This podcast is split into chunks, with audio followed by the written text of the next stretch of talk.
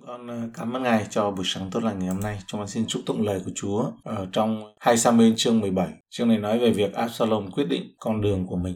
Câu 1. A-hi-tô-phe lại nói cùng Absalom rằng: "Xin cho phép tôi chọn 12.000 quân, tôi sẽ kéo ra đuổi theo David nội đêm nay." A-hi-tô-phe khuyên chỉ nên tấn công có chọn lọc, nhanh chóng, thần tốc chống lại David. Tôi sẽ chỉ tấn công nhà vua. A-hi-tô-phe khuyên hãy làm gấp rút, làm tất cả như có thể được trong khi David vẫn còn ở phía tây sông Giô Đanh. Câu 2 đến câu 3. Tôi sẽ xông vào người trong lúc người mệt mỏi, ngã lòng và làm cho người kinh khiếp. Cả dân chúng đi theo người sẽ chạy trốn và tôi sẽ giết một mình vua. Như vậy tôi sẽ dẫn cả dân chúng trở về cùng ông.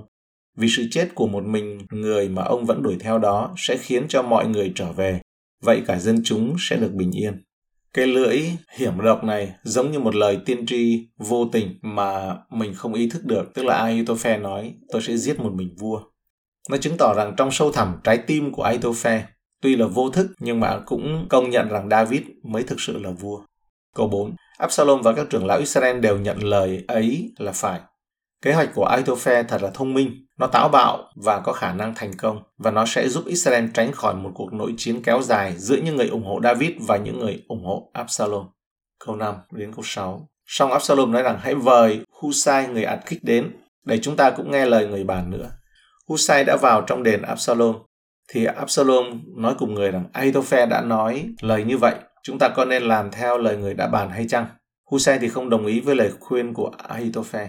Đó là một bằng chứng đáng chú ý về bàn tay tể trị toàn năng của Đức Chúa Trời và sự Ngài nhậm lời cho lời cầu xin của David ở trong 2 Sa-mu-ên chương 15 câu 31 mà thậm chí đã khiến cho Absalom hỏi các ý kiến khác nhau sau lời khuyên khôn ngoan của A-hi-tô-phe được nhiều người đón nhận đó. Câu 7.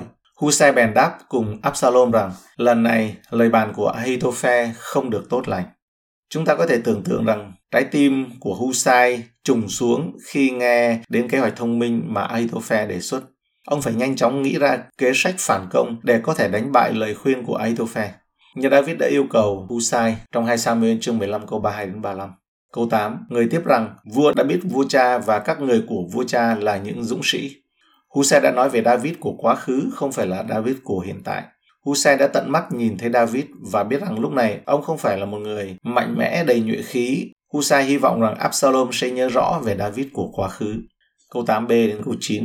Husai nói rằng vua và những người đi theo vua là những người có lòng nóng giận khác nào gấu cái trên rừng bị người ta bắt con nó. Lại nữa, vua cha là một người thạo việc chiến trận, chắc chẳng ở đêm cùng đạo binh đâu. Quả lúc này người ẩn trong một hang hố nào hay trong chỗ nào khác. Husai biết David gần như không thể ở thế thượng phong, nhưng ông đã vẽ một bức tranh một cách hiệu quả rằng David và người của ông rất nguy hiểm và không nên tấn công gấp. Câu 9 đến câu 10. Nếu khởi tiên chúng ta bị thua, hết thảy những người nghe sẽ nói rằng phe của Absalom đã bị thua. Bây giờ kẻ mạnh bạo hơn hết, giàu có lòng như sư tử cũng phải nát gan. Vì cả Israel đều biết rằng vua cha là một tay anh hùng và những kẻ theo người đều là can đảm. Quan điểm của Husai là quá mạo hiểm để tấn công David ngay lập tức. Chúng ta có thể tưởng tượng rằng Husai đã nói tất cả những lời này kèm với lời cầu nguyện rằng Đức Chúa Trời thực sự đáp lời cầu nguyện của David và đánh bại lời khuyên của A-hi-tô-phe. Câu 11. Nên tôi bàn rằng thà hết thảy Israel từ Dan cho đến Bê-e-sê-ba hiệp lại chung quanh ông, đông như cát trên bờ biển thì hơn. Khuyên Absalom nên lập một đội quân khổng lồ. Điều này sẽ mất thời gian. Husai không chỉ muốn đánh bại lời khuyên của A-hi-tô-phe mà còn muốn làm cho bất cứ điều gì có thể để cho David được thêm thời gian trước khi cuộc tấn công không thể tránh khỏi xảy ra. Câu 11b đến 13. Và ông sẽ thân hành ra trận.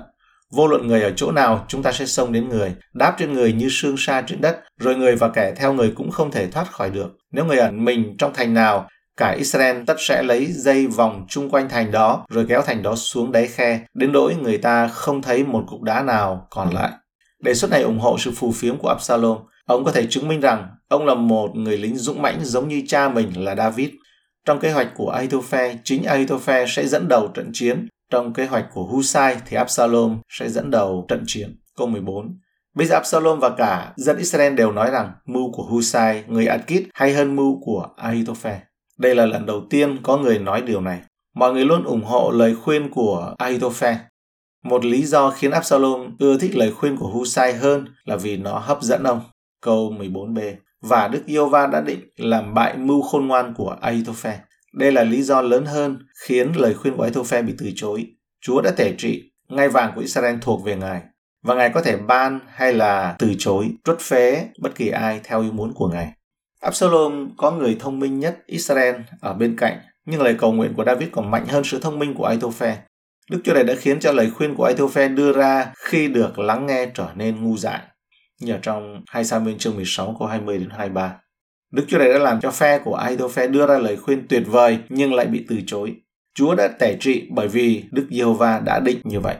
Đây là một trong những nguyên tắc sống tuyệt vời mà mọi trang trong Kinh Thánh đều nhấn mạnh và minh họa. Con người không thể chạy thoát khỏi Đức Chúa Trời. Họ đi theo con đường riêng của họ, nhưng con đường đó không bao giờ khiến họ thoát khỏi mọi uy quyền và sức mạnh bất khả chiến bại của Đức Chúa Trời. Chúng ta thấy rằng Chúa toàn năng có ý định đánh bại lời khuyên tốt lành của A-hi-tô-phe vì David đã cầu nguyện. Lời cầu nguyện lay động bàn tay của Đức Chúa Trời, và David cầu nguyện ở trong 2 Sa-mu-ên chương 15 câu 31. Ôi Đức Giê-hô-va, xin làm cho những mưu trước của A-hi-tô-phe ra ngu dại. Câu 14c, hầu giáng sự tai họa trên Absalom vậy. Trong tất cả những điều này có một sự sửa phạt nghiêm trọng đối với David, và ông biết điều đó. Tuy nhiên, Đức Chúa Trời đã không bỏ David trong thời gian sửa trị này.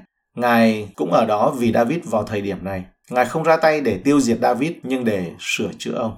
Câu 15. Bây giờ Husai nói cùng hai thể tế lễ Sa-đốc và Abiathar rằng A-hi-tô-phe có dâng mưu nọ mưu kia cho Absalom và cho các trưởng lão Israel, nhưng ta lại dâng mưu khác này. Ở đây chính là điều mà David đã nghĩ đến khi gửi Husai và các thầy tế lễ trở lại Absalom trong 2 Sa-mu-ên chương 15 câu 35 đến 36. Câu 16. Vậy bây giờ hãy mau mau báo tin cho David mà rằng chớ ở đêm ngoài đồng bằng của sa mạc, hãy đi tới xa hơn, kẻo vua và các người đi theo phải bị tai vạ chăng.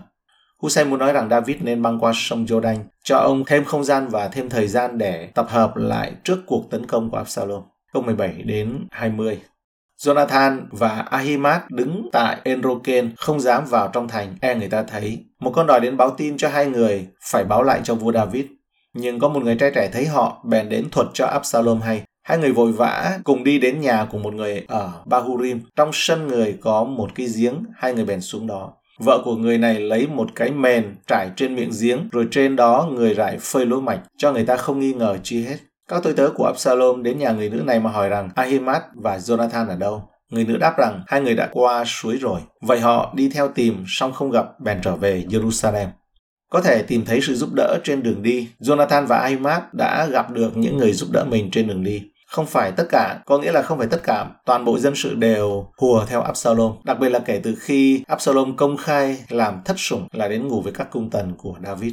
Câu 21 đến 22. Sau khi chúng đi rồi, A-hi-mát và Jonathan đi lên khỏi giếng, rồi đi báo tin này cho David rằng: Hãy trỗi dậy, mau qua sông, vì A-hi-tô-phe đã bàn định mưu này nghịch cùng vua. David bèn trỗi dậy với cả dân theo người, rồi đi qua sông Giô-đanh. Vừa rạng đông, chẳng còn sót một người nào chưa qua sông.